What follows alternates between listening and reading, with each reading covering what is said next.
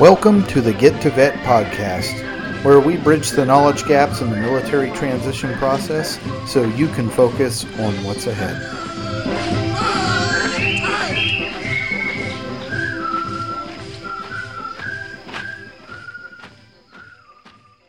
Hey, Get to Vet listeners, this is Mike. And now for my personal disclaimer. Although I am active duty military, I'm not an official spokesperson of the United States Navy. Any of my views expressed on the Get to Vet podcast are based on my personal experience. Thanks for listening.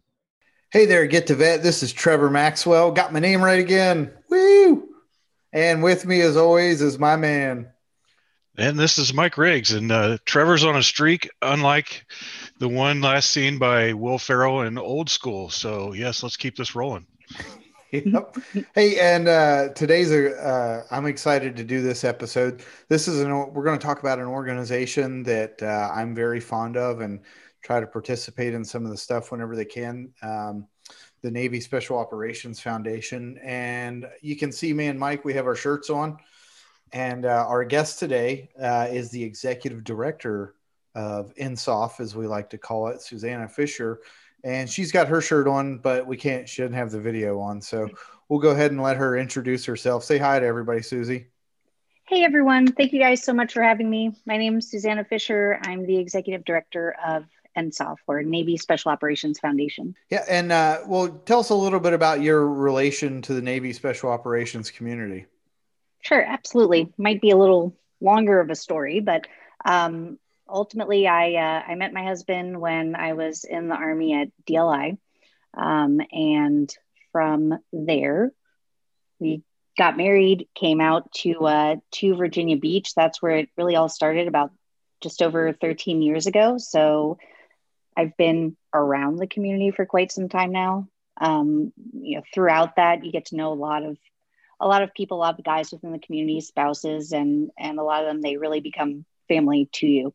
So, uh, you know, the ups and downs, um, all that. We have two kids, so so we've personally experienced quite a quite a bit of this very uh, enough to say that it is quite a unique and um, pretty remarkable tight knit community. Yeah, and I know Mike's well, Mike's getting ready to punch out. I did a couple years ago, but uh, we still look forward. I always love when you guys have events. Um, you, you know, we had one a few weeks ago. It was kind of sad. Uh, but at the same time, you know, I was really glad that we got to go out and see everybody face to face. Yes, no, and that's one of the more that's one of the more important parts, and I think it's something that we didn't necessarily realize until um, until our very first gala, actually back in uh, 2018. Um, you know, these gatherings they are quite significant. Uh, unfortunately, the NSO community they have a really high op tempo, and um, they never really have the time to get together. So, you know, there there came a point of realization, and I can't tell you how many times my husband Harvey tells me like, "Oh, you remember him from so and so's funeral," um, which is it's pretty sad when you when you think about it. So, um, you know, we realize everyone was only ever getting together for tragic events. And while, I mean, those are very important, and just like the um, the little memorial event that we had the other weekend, uh, our our gala it somehow morphed from this major fundraiser into a very positive and celebratory occasion, and it was, I think, it was a bit unfamiliar to everyone. Um, all you kept hearing throughout the night, right, was oh it's so great together or so great to get together for something something like this something that isn't a horrible occasion. And i mean ultimately you know it, it really clicked where it's like the only time everyone gets together it was for a funeral or a memorial. And it, that's not really a time for people to come together and heal. That's time to grieve. So um, you know from there we've really really picked up on a lot of these gatherings and I think it's probably one of the more impactful and uh, important programs that we do have. Yeah, I really want to echo what you what you're saying because I went to the last one we had at uh, in in the Hampton Roads area, and I remember it just the way you were saying. It was, and when I reflect back, I got to a point where I just wanted to wear my my dress blues for something other than a memorial or a funeral.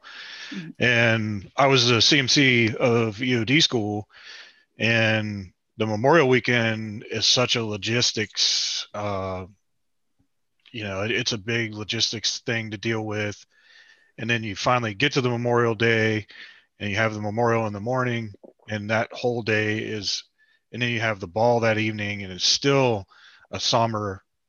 To me, it is anyway a somber event, and then you know, f- for a lot of us, if you're deployed, you miss that year. That that's that year is gone. You know, you don't get to see anybody. So I think it's great that we have this opportunity to have the galas and to actually get to see folks in a positive light and a, you know, like you're saying, a in a celebratory environment because it, it, got to a point there for a while at the memorials where I just wouldn't go to the ball because I'm just spent you know mm-hmm. i'm just done for that day because i'm just i've had enough. And even i think there was even days where i gave my tickets away. I was like yep here you go. You guys need a ticket? Here's take mine. It's mm-hmm. free. I'm good. Um because there's just there's only just so much. And and then to have something you know in a positive light now to go and just see folks you haven't seen for a while be it deployment cycles be it the fact that we're retired or retiring uh, and we can come back to the area and contribute and and be a part of that close knit uh, community like we're used to. I think that's not only, man, that's that's such a step in the right direction for mental health for everyone. I think concerned. Absolutely, no, thank you. I mean, it's um, it is it's something that I'm I'm really glad that we that we were able to identify and and hopefully we can uh, you know now with with COVID we're kind of getting back to our old normal, or I'm not sure what term we're using now, but um, you know, hopefully we can do a lot more of these uh, of these events, and that's that's really actually how it all came to uh, uh, for us to create the what turned into the No Gala Gala. Um, you know, because this would have been the second year in a row that we had canceled um, our traditional gala in Virginia Beach. So with that, you know, and and knowing the significance of these gatherings, um, we uh, we really wanted to make sure that we didn't have this huge impact that we're able to make strip stripped away. So, you know, we kind of put together an alternative platform. This way, everyone can still come together, heal, share stories, not sad memories. Um, and uh, and yeah, we're having that at the at the shack actually this Saturday. So We'll have this entire area. It's reserved for any current, foreign, or former NSO service members, families come out, free food, free drinks. We've morphed it from a fundraiser into more of a, a program to where we're uh, we're providing all this just for people to get together um, and enjoy themselves. So we're really looking forward to it, and we are going to have Little Top there himself. So that's going to be uh, pretty pretty awesome. I, I'm really looking forward to it. You'll probably have the founders of the Get to Vet podcast there too. So yes, I hope so. I, I, you know, I'm excited for that. Um, you know, like Mike said, he he didn't go to the ball because it was you know it's draining. Um, I didn't go to the ball because I don't like getting dressed up. So I would rather just donate. Like we went to the gala and. I remember uh, getting in the tuxedo that I rented that didn't fit very well. I was kind of mad about that. And then I was I was like, oh, I'm going to buy a bow tie and tie it myself. Uh, that made me super mad trying to do that. I was like, you know, tuxedos are stupid. Um, but uh, you know, I'm, I'm excited for this one. Uh, the no, the, the less formal, cause that's just, it suits my personality. Um, but I'm excited to do that. Like, yeah, I, you know, for people who aren't familiar, uh, the first weekend of May, um, which is usually you know coincides with mine and Mike's birthday. Um, you know they have the EOD memorial, and that's for all four branches. They have it at the schoolhouse. There's an EOD memorial across you know the the street from from where the schoolhouse is, and it's a big event. Usually thousands of people are there. All four branches coming together. There's like a whole week of activities. Um, they do cookouts. They do I think they do like poker games and golf tournaments and and then they have the ball and then you know the uh, I guess what would be the the the grand ending of the the weekend for me is Mm-hmm. normally you know going out to AJ's in Destin after and beating everybody who went to the ball.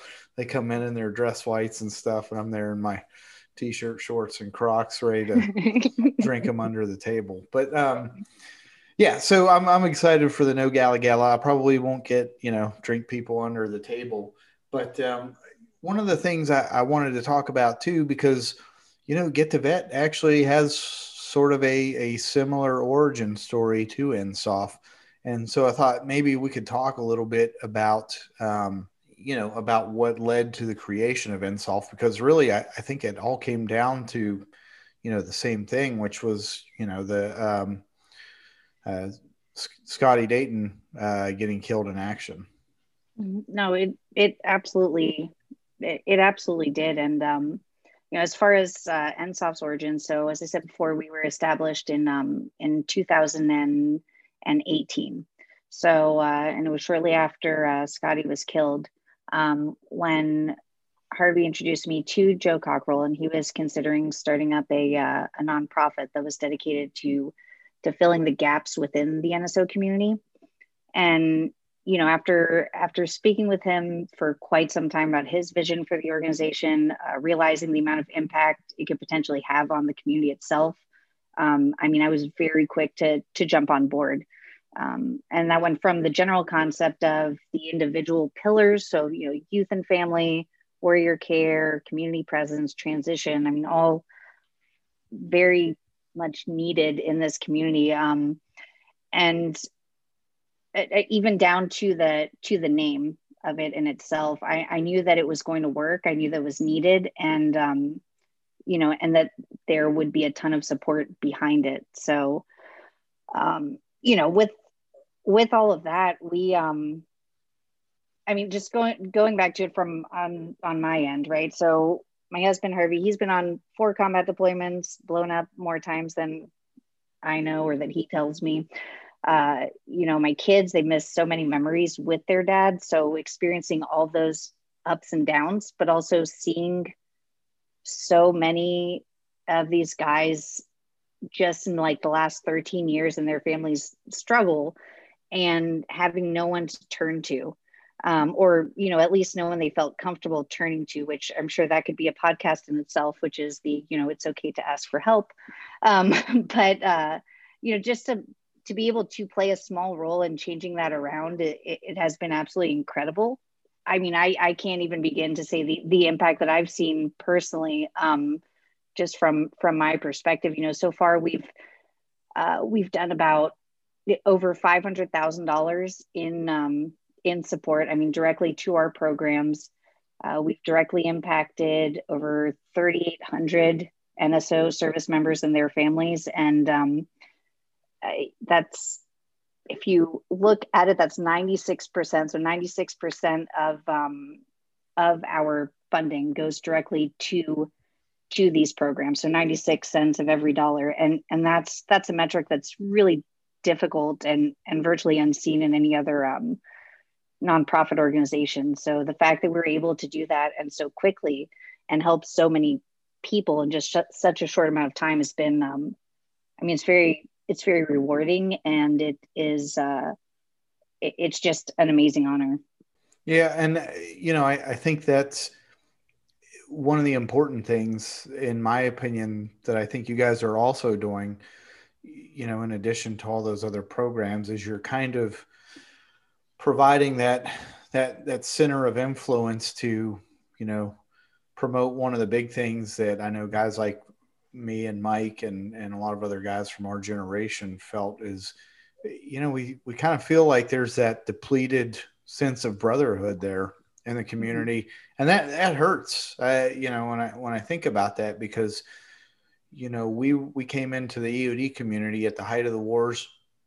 You know, these weren't guys who wanted to go just pay for college or, or, you know, mm-hmm. see the world. These were guys who were like, Hey, you know what? I want to go out and do some really dangerous shit.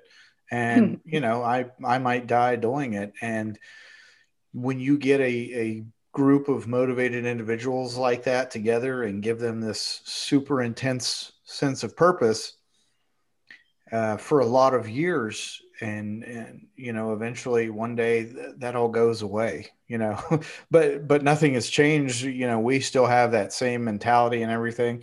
And it, it's tough when you see the focus shift to things that that maybe like guys like me feel like really aren't as important anymore right?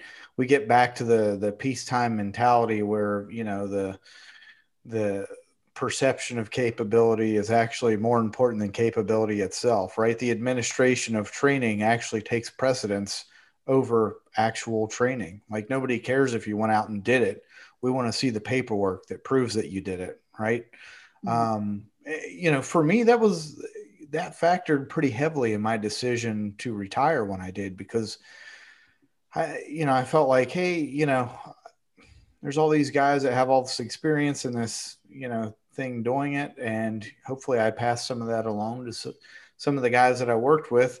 But at the same time, I, I kind of felt like, yeah, this, you know, it's it's hard for me to stay here and do this uh, without that super intense sense of purpose. And, you know, there's a lot of guys like me who just kind of felt like, well, you know, now it's, you know, we grew exponentially after during the wars. I mean, how big was EOD, Mike, when you came? I think it was like maybe 700 guys in EOD.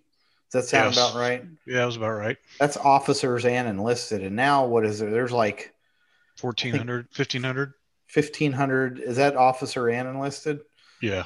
Yeah. So we've, we've doubled in size, just the EOD techs, and then the support mm-hmm. mechanism has also grown too, which is, you know, so realistically, we're probably triple the size that we were when we came into the community, and you know, there there's been a lot of, of shift in mentality in the community. Um, but I think what's one of the big things that that's hard for me and and I knew was really important to Scotty Dayton, right? He, you, if mm-hmm. you knew something about him, you knew he loved brotherhood. He loved like you know, that's why we always hung out, you know, in the shop three or four hours after we were done working, uh, drinking hot cocoa and and giving each other compliments and no it is um I, mean it is that the sense of purpose is I would say just from an outsider perspective or a spouse's perspective, um, I mean, you you can you can see it. You can see the importance um, of that and the effects that it has on um, you know on on Navy EOD operators. Um, you know, and and just taking away one of those, you know, so the way NSOF was was formed, right? Right now, we're we are the only organization in existence that that exclusively supports the NSO community, so Navy EOD, Navy divers. Um, and and with that, the whole purpose, right, it's to ensure that everyone has access to programs. And, and touching on what you were saying before, with you know, you have to have your little sheet of paper to prove what you've done, right? And one of the big things was making sure that that there is access to all of these programs and, and services um, that you know for the entire community and not dependent on platoon or mission set which you know it's not to say that that a lot of these uh, resources aren't out there. It's just all very much dependent on on where you happen to be which um, you guys pretty much get sent all over the place. I mean you guys speak much much uh, better on that than i can but um, you know the last thing you need to do is then have to go and once you you would like to have some sort of support is sit there and go through you know this organization that organization um, you know, here you weren't on an NSW platoon, so technically it doesn't count. Or I mean, it, it's it's very tiring. And just from from putting together all these programs and everything, I certainly um, can say from my end, I, I, can't even imagine how tiring it must be for um, for someone that is seeking help or support or or just would like to participate in some sort of program um, on their own. Like another of the reasons in the genesis of this podcast too is the fact that as much as they try, they just miss the mark in the TAP class and the GPS classes, I think. And mm-hmm. I still, um, who were you, was it? I don't know if it was Trevor and I were having a conversation, or I can't remember who I was having a conversation with the other day, but they were talking about uh, someone who had a, a senior chief, I think, and he was from the fleet. But the guy had lived on ship for almost his entire career, and he was getting ready. He was getting forced out to higher uh, tenure, and the guy went to apply for like a credit card or went to apply for something for credit, and he couldn't get anything because he had zero credit at mm. almost 20 some years in. And so, you know, you look at when you look at the programs that are out there and what we have to teach to, I can understand why. And that's an example why you have to, because here you have a very senior enlisted uh, guy who's getting out, but still is at the extreme, doesn't even know, doesn't even understand credit, never ha- has never lived out in the economy hardly at all, has always lived on a ship. You know, may- maybe he may have millions of dollars in the bank, but he can't even get a credit card. Um, and things like that. But you know, I think when you work in a community like the special operations community and you develop skill sets over years and years and years, I think it warrants some folks to be able to craft and and get it in our minds that hey, uh, yeah, you, you kind of have something a little different than you know it's not it's not the same you know you've been leading teams that are small uh, diverse cross-functional teams across the globe making high risk decisions in permissive and non-permissive environments. And how does that translate? And and you just can't open up a dictionary and find the answer. It's not there. And it takes a lot of outside help and it. You know having folks like Rajon that we had before and having mentors like that that are associated with NSOF really helps folks get the right step as they you know head out the gate. No absolutely. And that's that's one of our our biggest focuses right now is with um you know with our our transition pillar. Um again that was something that we knew was important. I don't think we realized how large of a gap there was there. And and that's one of our pillars where we've really had to focus on on tailoring it to the NSO community specifically. Um, you know, going out, vetting a lot of different programs um, like Elite Meet, uh, which I believe you guys had on your, you had some from there on your show um, not too long ago. Yep. Um, Garrett. Finding, yes. And um, finding people like like Brach, for example, who, while she is not in the community, she is probably the biggest advocate for the community. Um, you know, we're just so grateful to have her on board. But but it's nice because it gives you that outside civilian perspective on things. Um, you know, and the experience she has is just. Uh, I mean, it, it's next to next to nothing, you know. So she, um, between between all of the different components that we've we've had, right? We also have the Honor Foundation, which we put together throughout COVID. We decided to start a webinar series, so um, we had our first one a couple months ago, and that was just giving an introduction. We've called it Pathways to Purpose. We have one that's coming up at the end of the month on June 29th. That's going to focus on the Honor Foundation. So we'll have uh, the infamous Mr. Jerry Holmes on board, and uh, he'll be giving can, us some. Uh, you can say his real name on here. We know what it is. I don't care. We we we actually have a requirement to use at least one potty word per per episode. So please, I'll I'll give you the honor of of saying that. Absolutely, I'll start it off then. Jerry motherfucking Holmes. That's right. Goddamn. All right. so uh, so we'll have uh, we'll have him on board, and um, you know he'll be he'll be leading it off of um, you know the Honor Foundation's. Uh, um, perspective and and just giving some advice and I, it's it's really great having him there because he's able to come from a place of authority within the Navy EOD community and you know give him his perspective on how how the honor foundation how these different programs and how the transition process works from the navy eod side of things. And um and i know it's it's quite a different one. It's quite a difficult one. Um there has been I've, I've certainly noticed as far as preparation goes i believe it's gotten significantly better but for the most part you'd see a lot of people that were maybe starting to prepare for their transition out of the military, I don't know, maybe a week before, you know, a month or two or three before. And really, you have to I mean, start at least a year out and really prepare yourself. Um, you know, th- there are so many hurdles to overcome when you come out. And I mean, Trevor, I'm sure you can probably speak to this a lot better than than I can, but um, that's one of the areas where it's important to not only be prepared for it, but also know and understand what opportunities are out there. You know, it's and while contracting is a great avenue, there's so many others, and you know, you guys are way way more than just bomb disposal technicians, right? I mean, there's the chem bio aspect. I mean, I it is so I, I don't know. I I will say like with with Harvey, for example, my husband.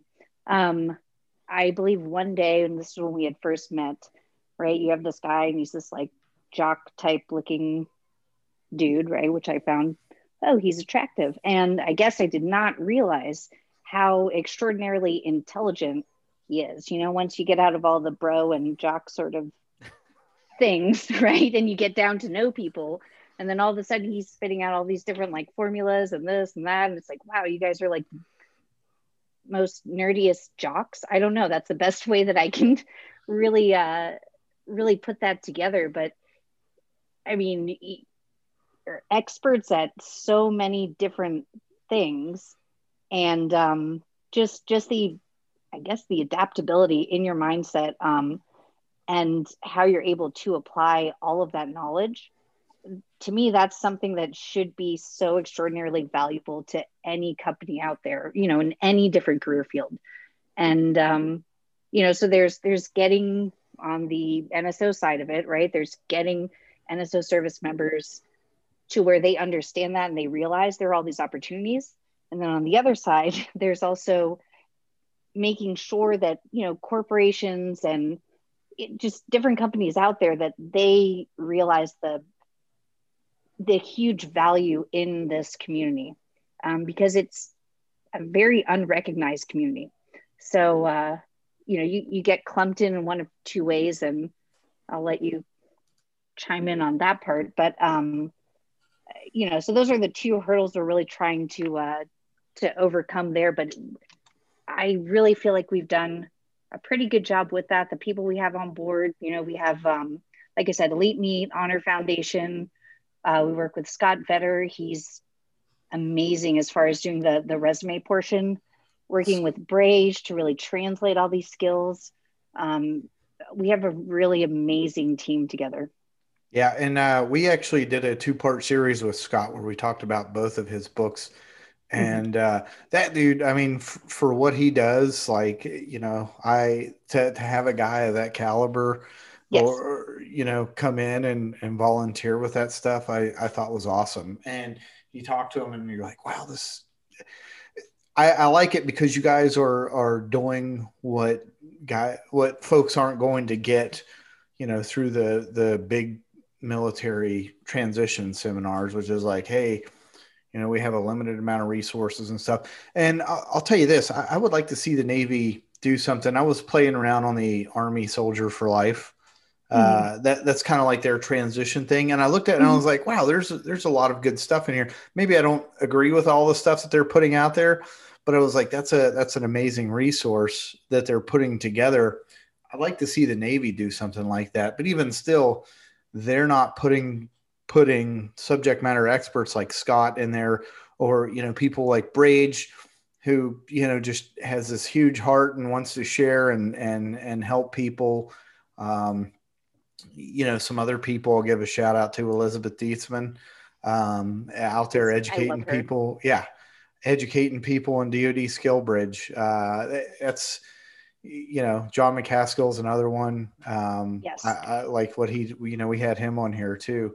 Um, we'll, we'll, get to that down the road when we start talking about uh, why nonprofit. But um, yes. yeah, so that's there, there is like when you look at the, you know, I've I've seen it now, and I'm like, holy crap, you know, where was this when I was around? And I was like, okay, well, it wasn't. So I can be a part of it now, and you know, hopefully that's kind of like the intent, right? Like we, those of us who are here now, we come in and hopefully we make the next generation better, and then you know they continue to pass that on, and it's a it's a never ending process of of improvement.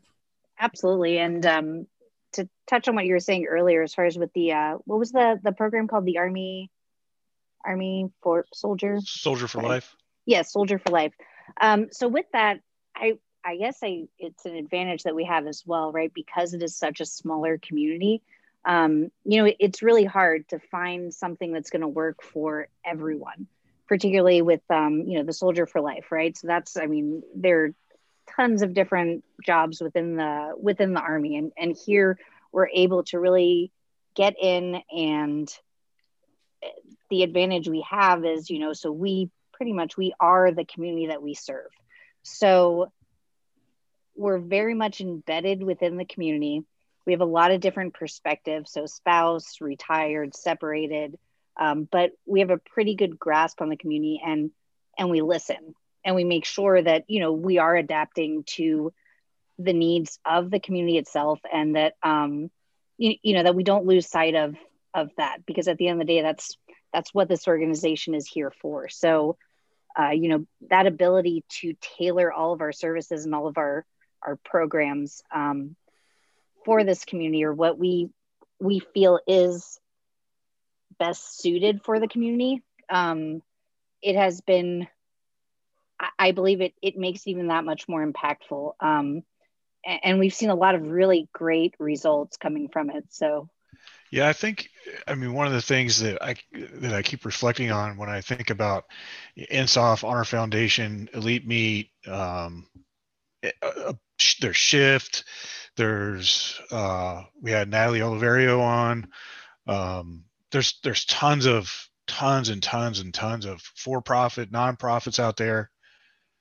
If we were doing so well in the TAP in the transition assistance programs for separating and retiring service members, then why is there such a market for these other places and why are they succeeding and, and doing so well at what they're doing?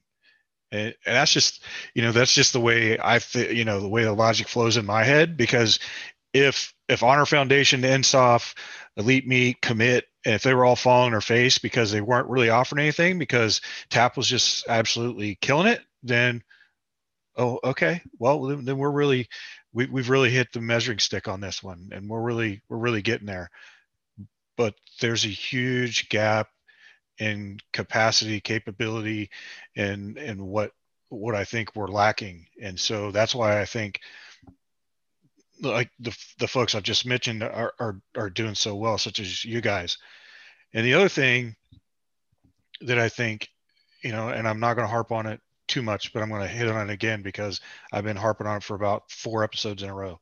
Skill, SkillBridge, Mhm. the most undersold, I think, undermarketed Yes. transition program in the Department of Defense. And I've said it before. I'm not going to rehash it again, but I understand why it's undermarketed. Uh, I understand why we undereducate folks on it, but I think uh, we need to get smarter on it. And I think we need to get smarter on teaching folks about it. I think it needs to uh, get out in mass uh, and, and people need to take advantage of it as best they can because I think it's by far one of the best programs to set people up for success as they transition out of the military.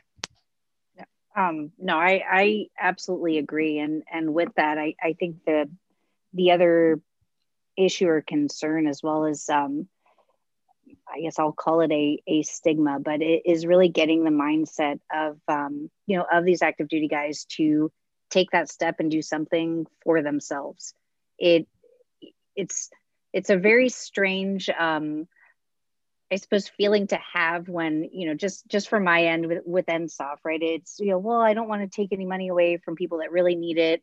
Um, no, no, let the other person have it. And so I've never been faced with a community that is so it's not so much resistant to help, but I I really feel like it's just after years and years and years of always shouldering everything, um, and you know, making sure for the next guy, for the next guy, for the next guy, but you know it's okay to do something for yourself. Um, and i mean if you guys have the uh, the the answer to that or or the key the key to that um, that would certainly be helpful. But um, you know that that's something we are trying to to push out there a message that we really feel like should resonate within the community. It's not it's not bad if you go out of your way to do something that benefits yourself.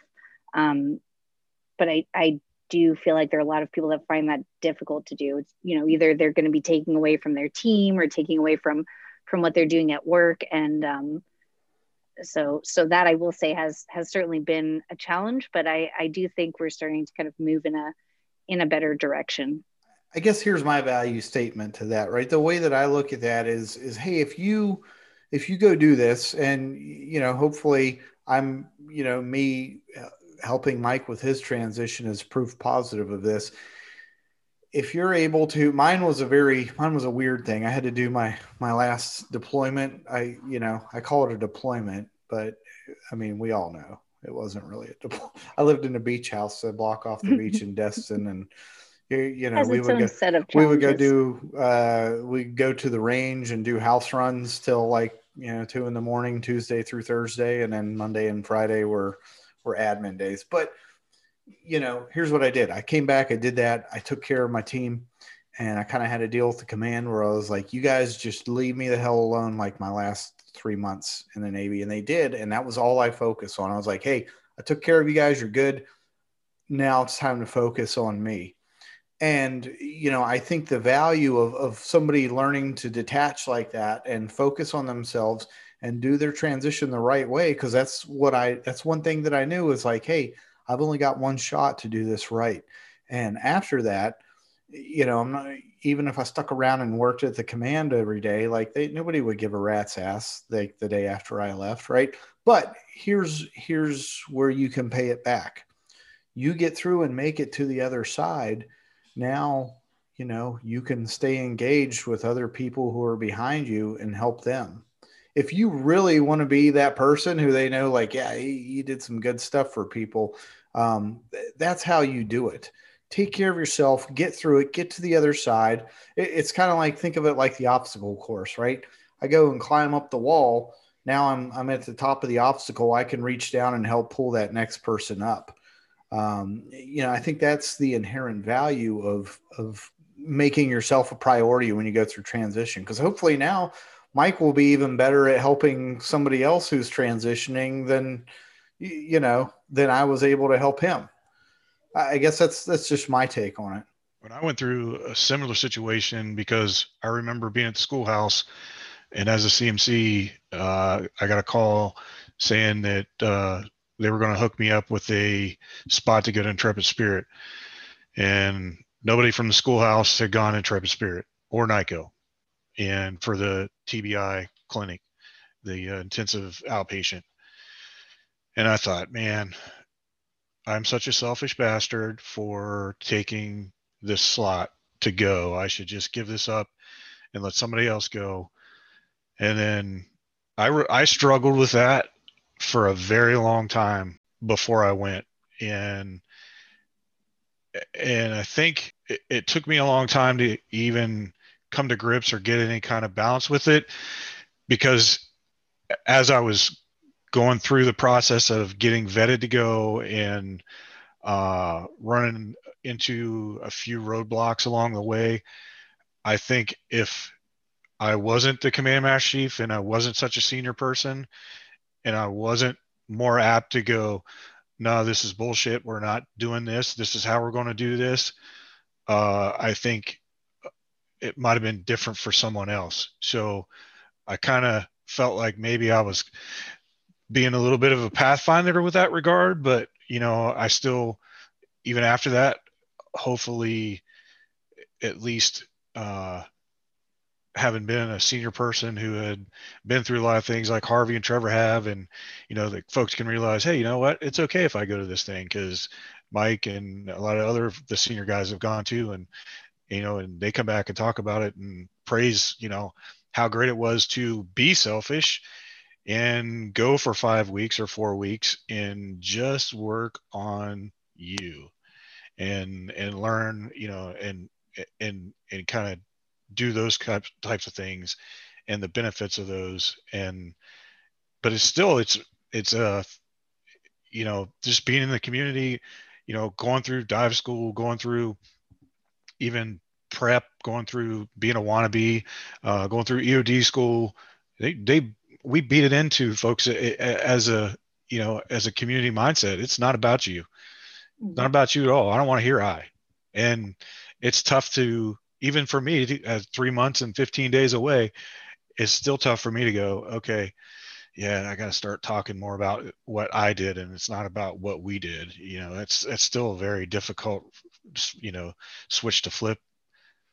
Yeah i've i've certainly i've i've noticed that as well as far as for intrepid spirit um you know and and granted there always has to be a, a pioneer right? Um hopefully uh sometime soon we can kind of get it to where no one has to necessarily be a pioneer anymore right? For for a lot of these programs and and support. Um you know with harvey going to to NICoE on his on his last deployment at some point in time uh he was telling me his he was saying his temple was swollen and i thought well that's weird and not normal.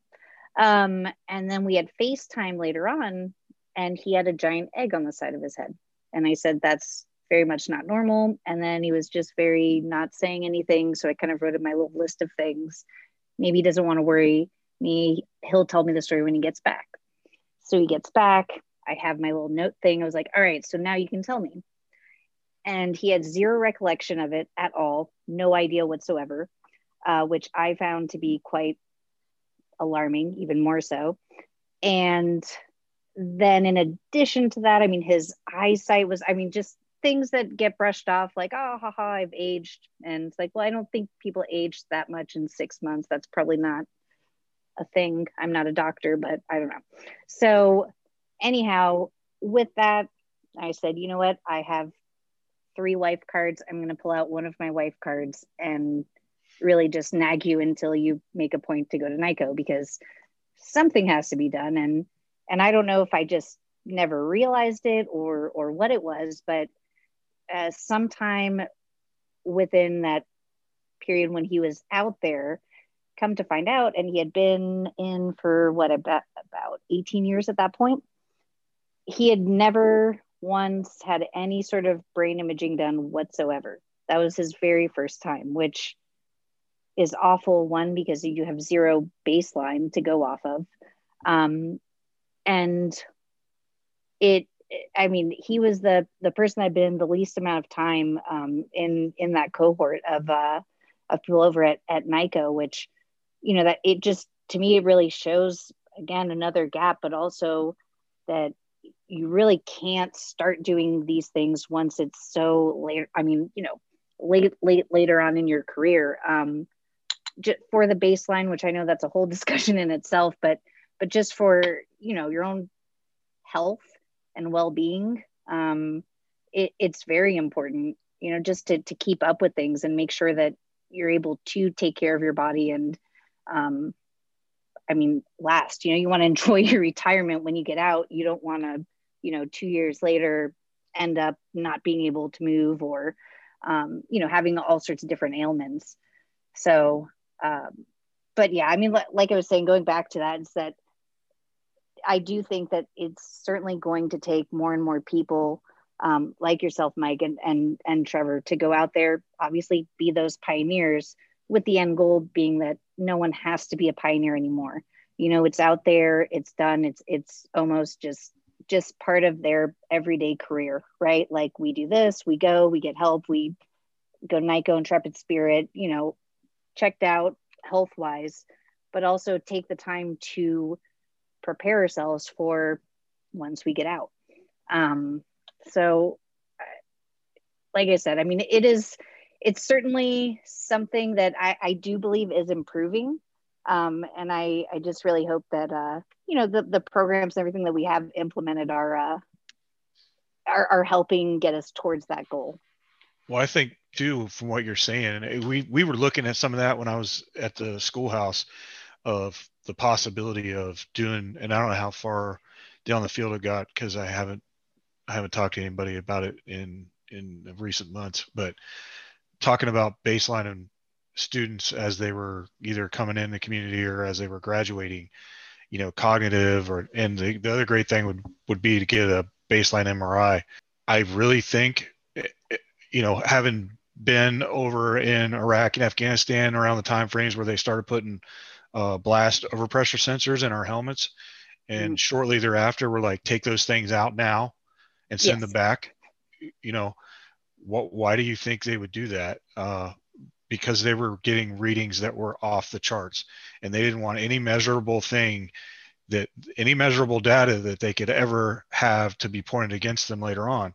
I understand that. Okay, um, but that's what I think.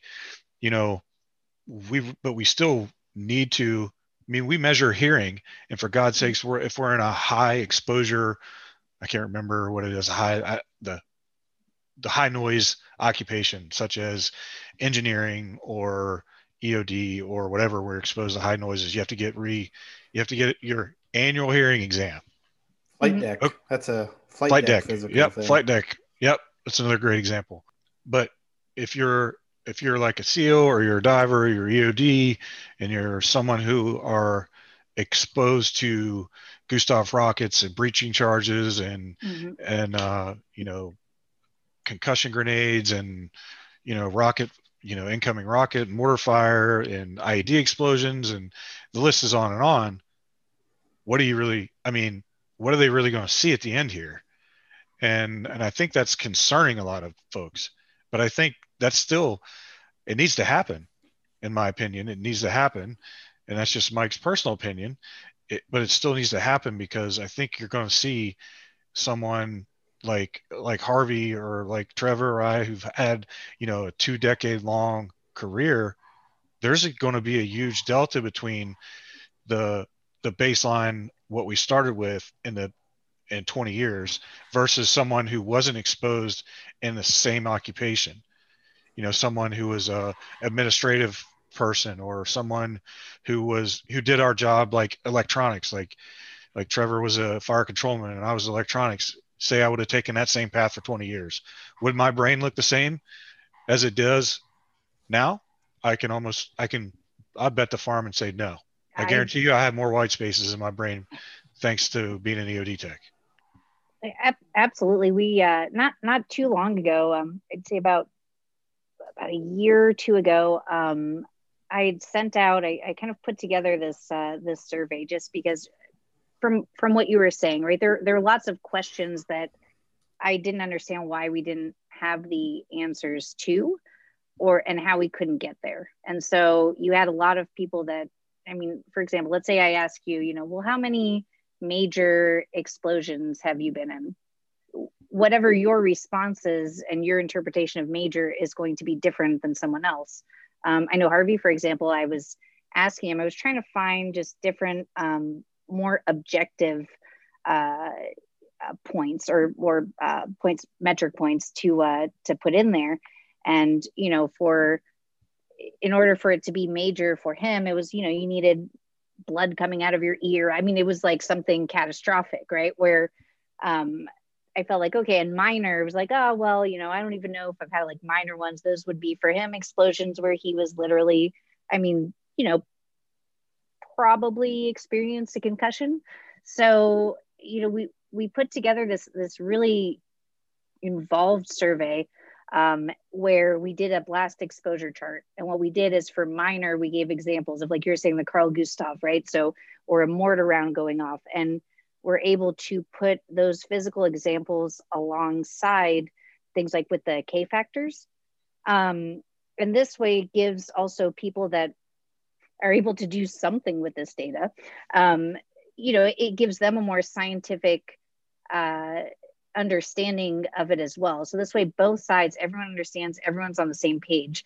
And um, I mean, the the results that that we got were, uh, to me, I don't know. I, I, had already expected them to be pretty, uh, pretty horrific, but um, it it really surpassed any, I think, general understanding I had of of how much um, blast exposure you guys experience. I think, you know, on average, the the minor ones, right? You had over a hundred, right, and uh, over a hundred to like I don't know, moderate blast, right, and those would be. Um, I don't have all the the details on here right now, yeah. but um, moderate blast would be i think it was like around 55 and and the average time in at that point for the people answering was about 15 years um you know and and the average uh the average mri that anyone had received was I, I want to say it was like less it was less than 50% of those respondents that experienced the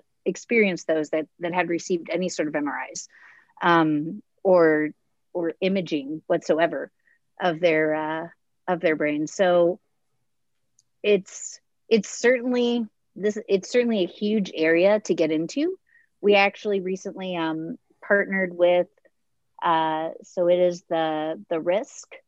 So the war related illness and injury center um, they they've been working very closely with uh, with navy EOD specifically. So it has been nice and we've been able to share all of this data and it's just data that i've been sitting on that i've collected but i had no idea what to do with it.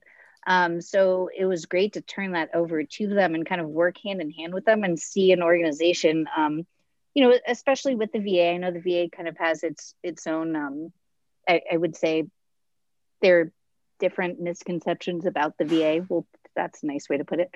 Um, but uh, anyhow, so it, it was really nice to see you know a group of people that that has the skill set to do something good with this data and just so involved and and willing to help the the community itself so um yeah it, it is it's certainly a, a need though that is for sure I um so what you were talking about there, the blast mm-hmm. exposures, mm-hmm. that was you know my my thing. I went to Intrepid Spirit. I think I was probably one of the first uh, East Coast EOD guys to get sent down there. You know, to, at mm-hmm. least according to the Group Two mental health lady. Um, and I didn't get to do the whole thing. I didn't get to like pet horse, do cool shit like pet horses, like Mike did. I went down there for a week and it was purely diagnostic because it was like, hey, I'm getting out in six weeks. I don't have time to do that. I had to go down there and get stuff in my medical record. And what the guy there, the the head neurology guy, told me, he said, you know, we looked at you. You have some relative weaknesses and stuff. Um, the bad thing about that too is you get like Navy EOD techs, those are are normally above average intelligence people to start with. Yes. So they're they're already going to be in a different data set than a lot of a lot of other folks. Um, but they said, you know, like a lot of your scores on these tests were actually significantly higher than than a lot of people that we tested.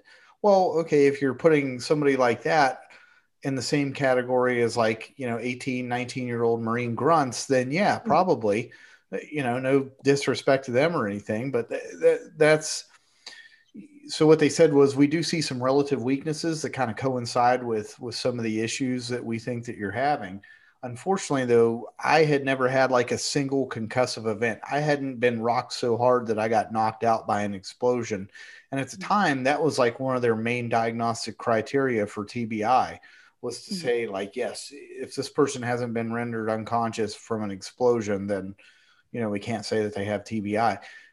But they, they did acknowledge, they said, yes, we understand that you've had multiple subconcussive events. It's just that we don't have, and we've talked about this a lot on the on the podcast too. It's like we just don't have the data to support a diagnosis with that. And I was like, okay, well, you know, all the stuff's documented. Uh, however, I guess since then, I think it was like a year after that, there had been some studies that came out where they did talk about that. And a lot of that I think was may or may not have been related to like a lot of the same stuff that they they looked at with the NFL for uh, CTE because mm-hmm. those guys subconcussive events every time you bang helmets with somebody that's a sub I you know I look at that when I was at seventh group if we did you know uh, even just one one house run a week for four months um, or you know one one night of house runs for four months that's that's 12 nights. And you do five or six runs per night and you probably do at least two internal breaches every time. So that's 10 times that's 120 uh, you know minor blast exposures right there in a period of four months.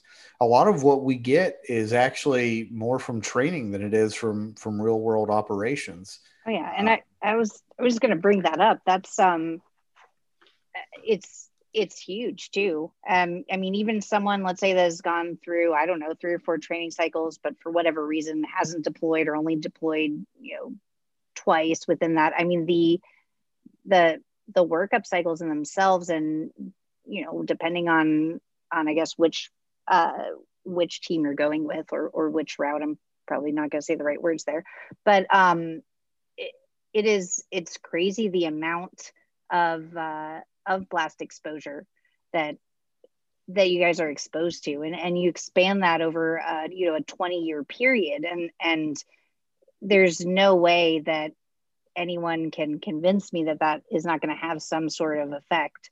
And you know not that it, it'd be great if there is something to make it you know reversible or that there is this this solution. I but i i don't feel like it'd be realistic to look at you know given given your profession you can't come out of it unscathed no matter what.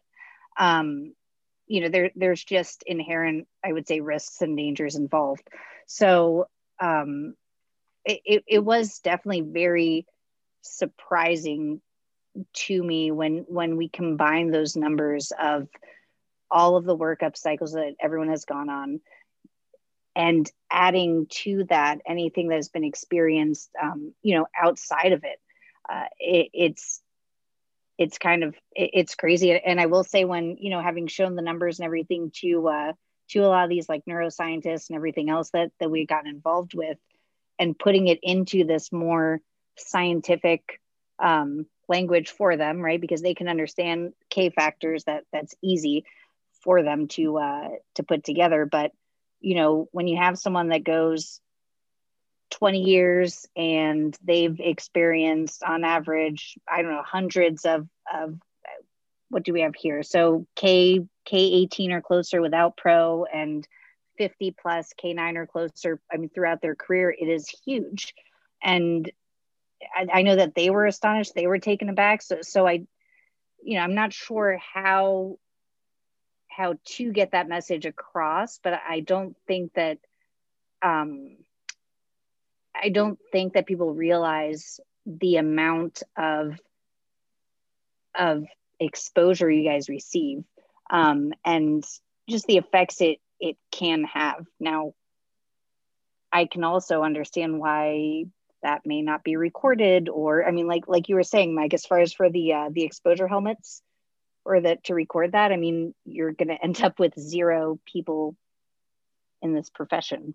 So you know it's it's a tough one and you know that's one maybe maybe it's something that we can solve in the future but it is certainly um important and uh at least good to be aware of i think the other thing is too you, you brought it up the i think if i remember correctly the i think it's less than 20% of the folks that will enlist will ever make it to retirement so less than one out of 5 mm-hmm. And I think the folks that come into EOD specifically, I think it's almost half will make it to retirement or just slightly below.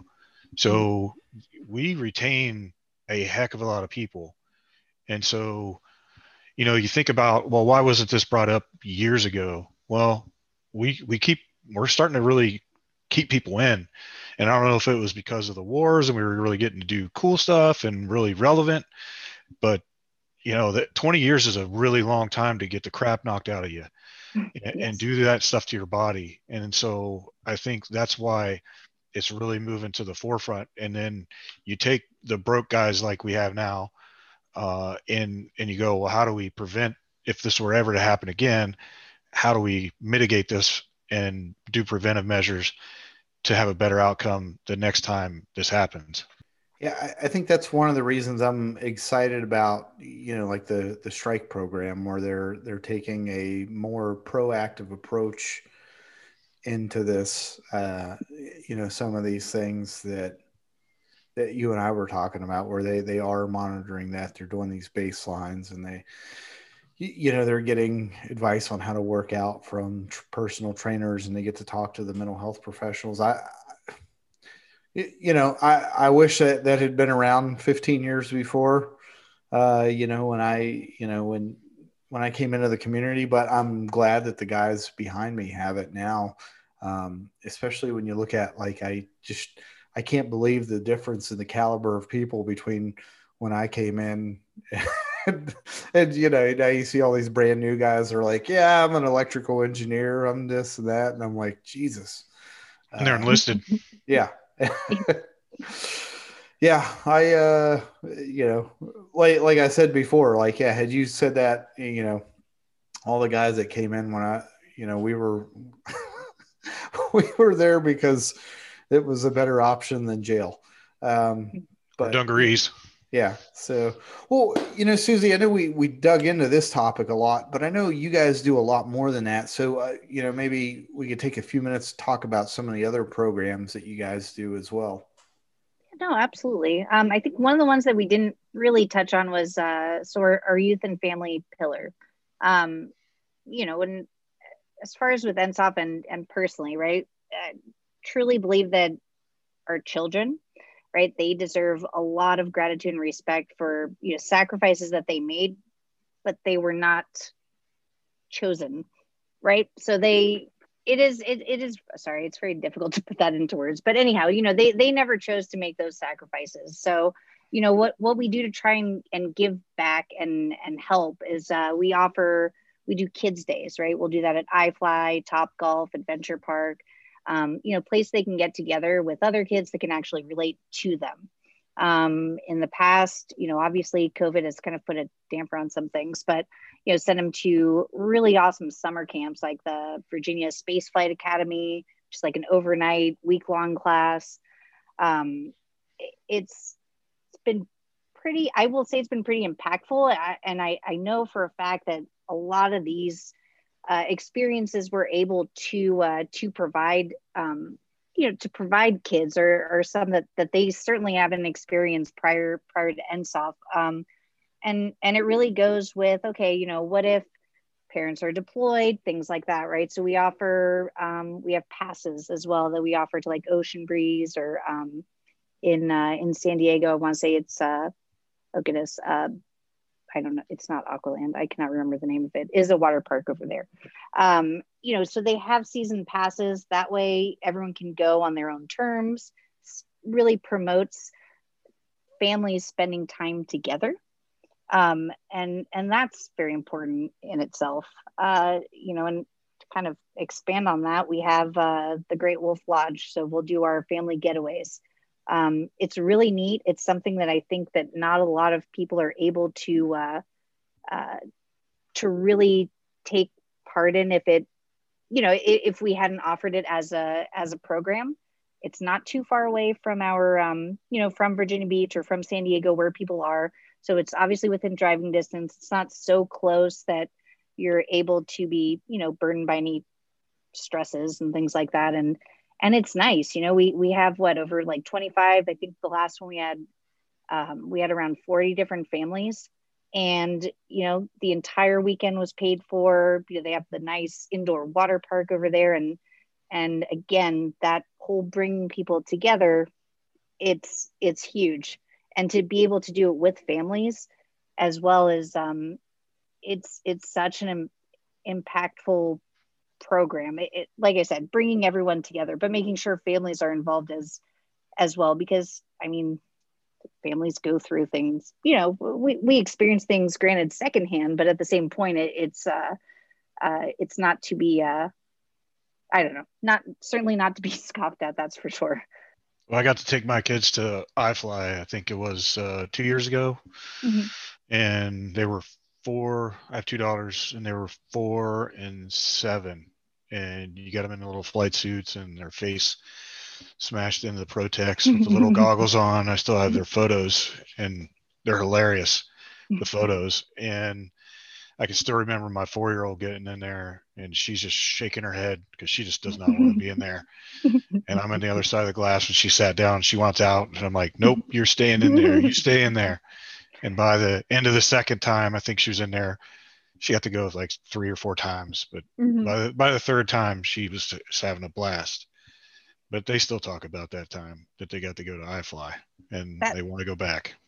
That's awesome to hear. And it's, I think it, iFly in particular, it's nice for them too because it lets them get a little taste for you know what their what their mom or dad does, and um, I think for that that's pretty pretty cool from a kid's perspective. But um, no, it is uh, it's nice. Like I said, I mean, it's really nice to give to give back. There's, I mean, you guys all have everyone here has uh, has kids, so like the amount of birthdays, holidays, everything, all those memories that you know that they miss and that you guys miss with your kids um you know and, and those can't be recaptured so it's it's something that is uh i think really tough on them i'm sure it's very tough on you know on the parent that is gone as well um and you know for as far as for the kids you know you can't really expect them to understand so to make it even just a little bit better for them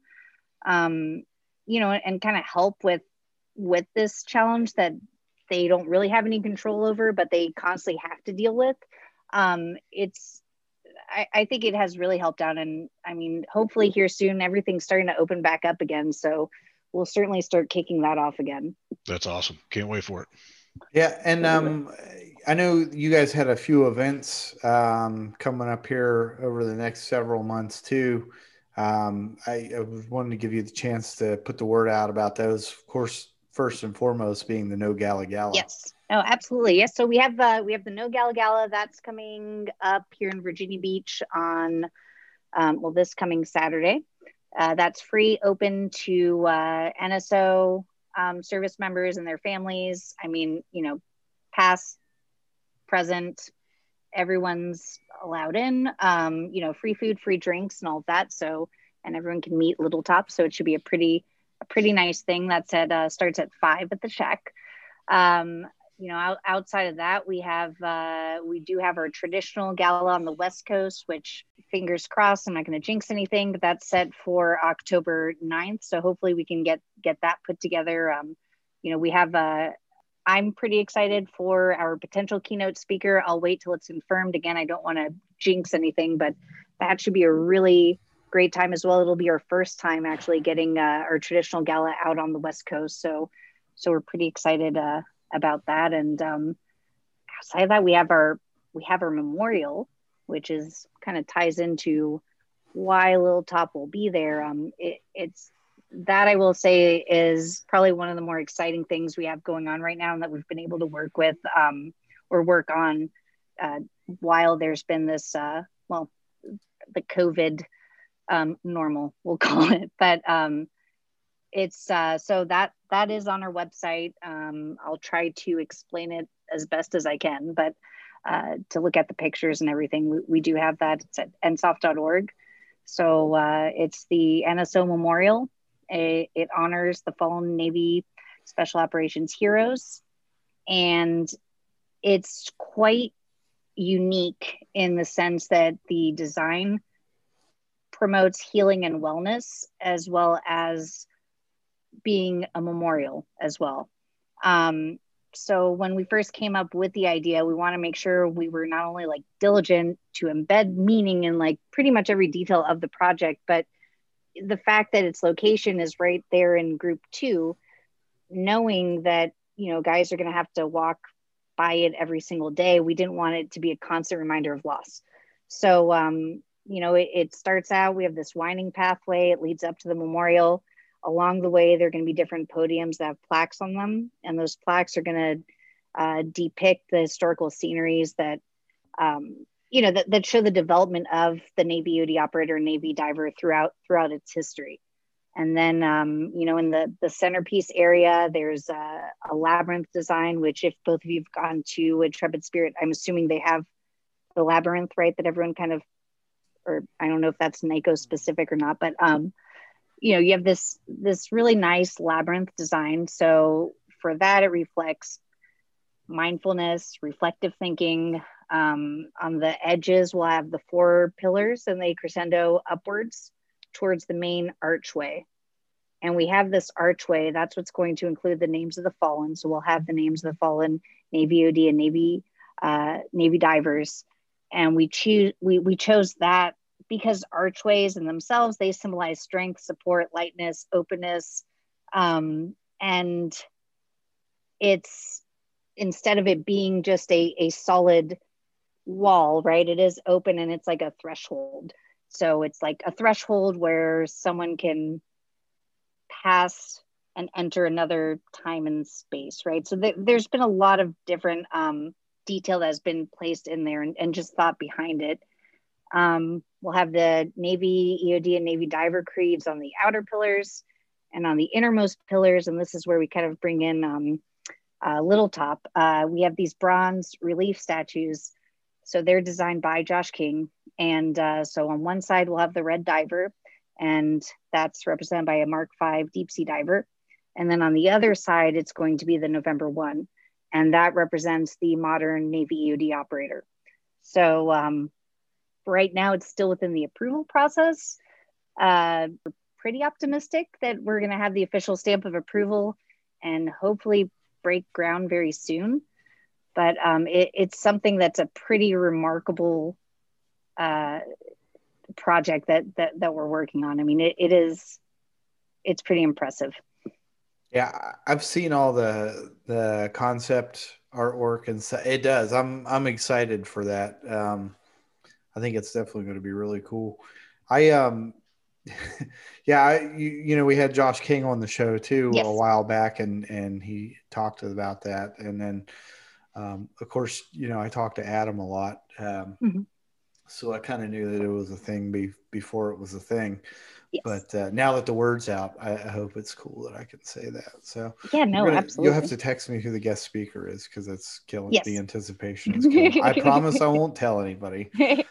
but uh, yeah, so if people want to, uh, you know, donate, participate in anything that NSOF's doing, what's the best place to do so? Absolutely. So um, on our website, www.nsof.org, um, we're on Instagram, we're on Facebook. Facebook search Navy Special Operations Foundation. Our Instagram handle is at NSO Foundation. Um, I mean, we are everywhere really. So, um, so that's usually the easiest way. If anyone wants to, you know, we're not taking actual physical donations for the memorial right now.